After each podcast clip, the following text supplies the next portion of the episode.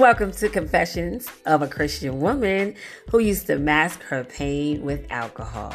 I am your host, Connie McMillan, a queen who has overcome many challenges, alcohol just being one. Over eight years sober, and I am moving forward. I want you to know that God has an intended purpose for us. So even when we are experiencing some of the most challenging experiences in our lives, that's where God is using his greatest power, his greatest strength through you. You are his vessel. You are chosen for great purpose. On this podcast, that's the kind of messages you will hear personal stories, maybe some guests here and there. We'll also talk about finances, family, and staying healthy with our emotional mental health. So let's jump on into this episode. Welcome back to another episode of a Christian woman who used to mask her pain with alcohol, who is now on fire for God. If this is your first time joining me, welcome. I am so grateful that you are here. This episode is all about never count God out, no matter how bad it looks. I want to share with you guys, if you if this is your first time joining me, you don't know, I am Connie McMillan. I am nine years sober. God has been tremendously gracious to me. And this is all about sobriety and God. That's what this podcast is all about. So if you are here for that, you are in the right place.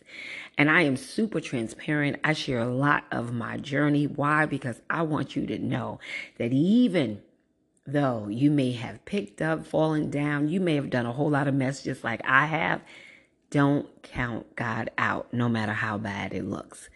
I want to share this uh, story because you guys know that I'm super transparent and I love to share my stories so that you better understand just how faithful God is. God gave me this revelation because I didn't see it at the time, but I'm so thankful that He does things the way He does them. So I was living in Jersey uh, back in 2012. I still was drinking out of control, masking my pain. And I remember, you know, because Jersey was foreign to me. I grew up in Brooklyn, didn't even know anybody in Jersey, uh, with the exception of one person that I did not really, you know, hang out with like that. We traveled in different circles. So that's why I always say didn't know anybody. And so I was very lonely. I felt isolated, didn't know that God was doing something even in the midst. He will isolate you to get your attention. And so 2012, uh, I'm in Jersey, East Orange to be exact. And I remember Hurricane Sandy came and it was like so crazy. I'd never been a part of a hurricane in my life. I've seen things on television, but I ain't never been a part of no hurricane in my real life. And I remember I was feeling so down in my spirit and just feeling like I wanted to go back to New York. And God allowed a whole hurricane to come. And I know I shared that in another podcast, but what God gave me was He allowed the hurricane to come because He knew that I would want to go back. And if you guys know, like in the Bible, about uh, the stories in the Bible, and I remember one uh, when Lot and his wife were uh, told to leave where they were and, you know, don't look back, right? I think it was the angel that said that, don't look back, right? And so I remember in the story, as I said, that um, they were Lot's wife was all of them were required not to look back, but Lot's wife did, and he she was turned into a pillar of salt. And so it kind of brings me back to you know me wanting to go back. Um, always wanting to go back to the familiar, even though the familiar is unsafe, it's toxic, it causes so much pain, and that's common, right? But here's where God led me to believe, you know, later on, not in that moment. When I say he locked down everything, shut it down, there was nothing going in Jersey, nothing coming out of New Jersey. I mean, it was so crazy. And I thank God that he did that. It's like he saved my life because sometimes when, you know, when we're in those situations, right, when we want to go back to what's familiar, even if it's abuse, that was my case too, verbal abuse, not necessarily physical abuse. Um, when we want to go back to the familiar, God wants us to see that I have so much better for you. Yes, this season that you're in doesn't feel good.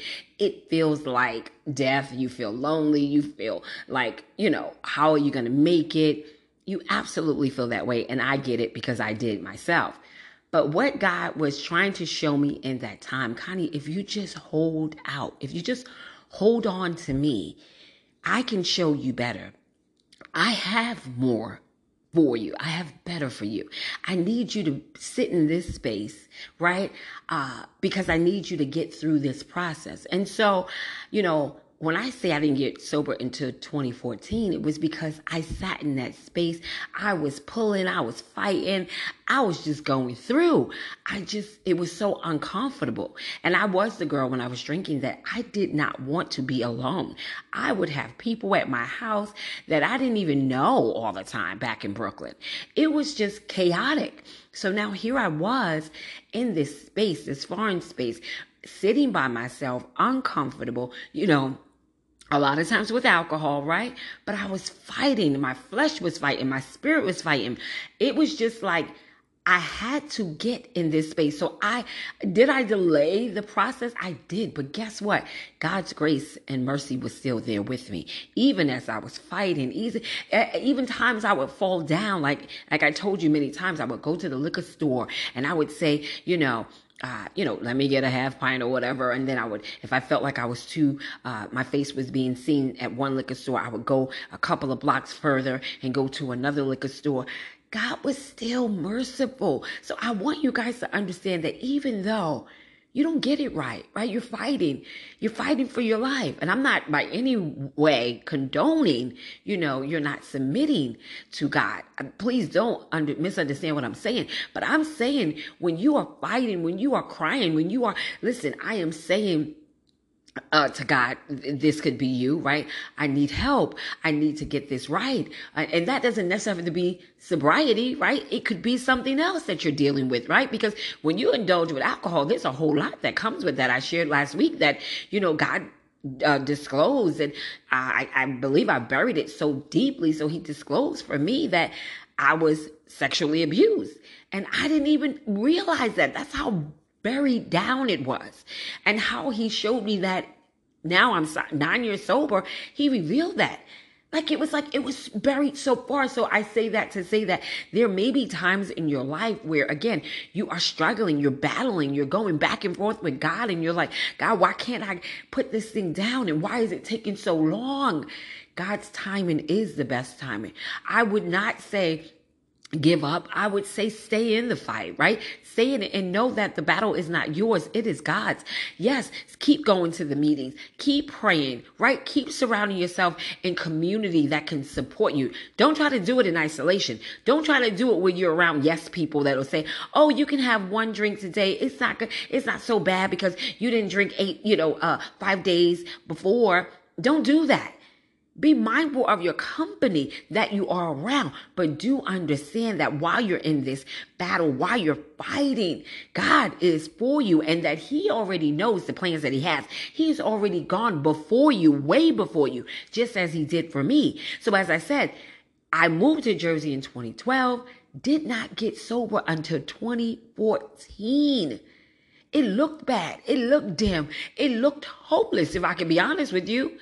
It looked like, how is this going to happen? And even after I got sober, I got sober January 16, 2014. That was when my mom died. We had seven deaths that same year in 2014. I stood on God saying, You got me this far. You. So I say, no matter how bad it looks, no matter, God, He has the answer. He he is in the midst of it. You can't count him out.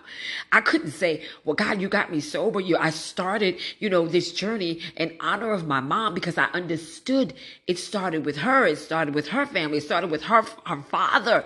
It it started way before me. You chose me. But I couldn't say, oh, well, now that my aunt died and my cousin died and my other cousin died, it was so many deaths. I couldn't say, all right, God, well, now I'm more stressed out, so I'm just going to pick up. I had to stand firm and say, I know you got me, Lord.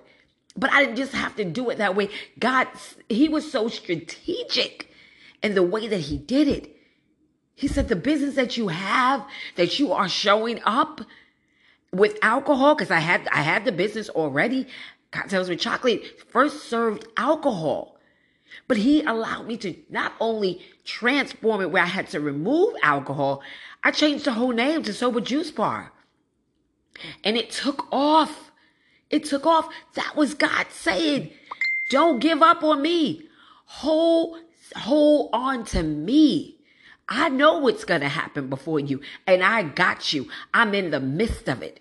And that's what I want to share with you guys. Hold on. God is in the midst. He sees everything. Nothing goes unseen and nothing goes undone. And I will say this last part. For those of you that have had that challenge, uh, that hurt, right? That violation of being molested or, you know, abused, violated. Let me tell you something. God sees that too. And even it's not our job to hold on to it. It's not our job to be angry with that person because God will deal with them. It's our job to forgive. And that's what I've had to do. It was hard. I wasn't molested by a man. I was violated by a woman. So I want you to understand that even in the pain of that, God sees you. Don't give up on him. He is with you and he will take care of it. All right. So I just wanted to share this episode. I thank you, Father God, for the word that you have given me. I thank you, Lord God, that you are with your children every step of the way. I thank you, Lord God, that your word says, I will never leave you. I will be with you even until the end. I thank you, Father, that you know the plans that you have for us, plans to prosper and not harm, plans to give us a hope and a future. And I pray, Father God, right now for each and every one of your daughters and your sons, oh God, that you would comfort them, that you would speak to them them, oh God, even in the midst of where they are. Let their tears, oh God, be answered to you, oh God. You know their tears. You know your word says and I believe it's your word that the tears that we cry, you understand that, that they're words to you, Lord God. You came on earth, oh God. You know what pain is. So nothing that we have experienced, oh God, is new to you. You did the ultimate sacrifice, dying on the cross for our sins. And we thank you, Lord God. We bless your holy and righteous name. We give you glory and you honor, Lord God. I ask these things in Jesus' name. Thank you, Father. I bless your holy and righteous name. So, children of God, daughter of God, sons of God, I want you to know that the Father is with you. Never give up on him. He loves you. If you need community, by all means, check out the Faithful Sisters of Sobriety. And even if you're a brother, I'm not going to stop you from coming into the community because that just means that God sent you. So I, I know what it's called. But listen, if you want community, by all means, there, that community is all about helping you on your journey. There are so many resources helping you with triggers, helping you uh, be able to develop, helping you understand. Um, you know, uh, accountability, helping you to have so much to become who God has chosen you. This isn't about Connie. This is about God's work. So if that is something that you're interested in, by all means, click the link in the show notes. It's uh, my website, www.conniesmcmillan.com. You are more than welcome. There is an investment of $25. Why? Because if you invest in it, you will definitely take it more seriously. So, I just want to say that know that I love you, but God Almighty Jehovah Jireh, Jehovah Shalom, loves you far more than I ever could. Later.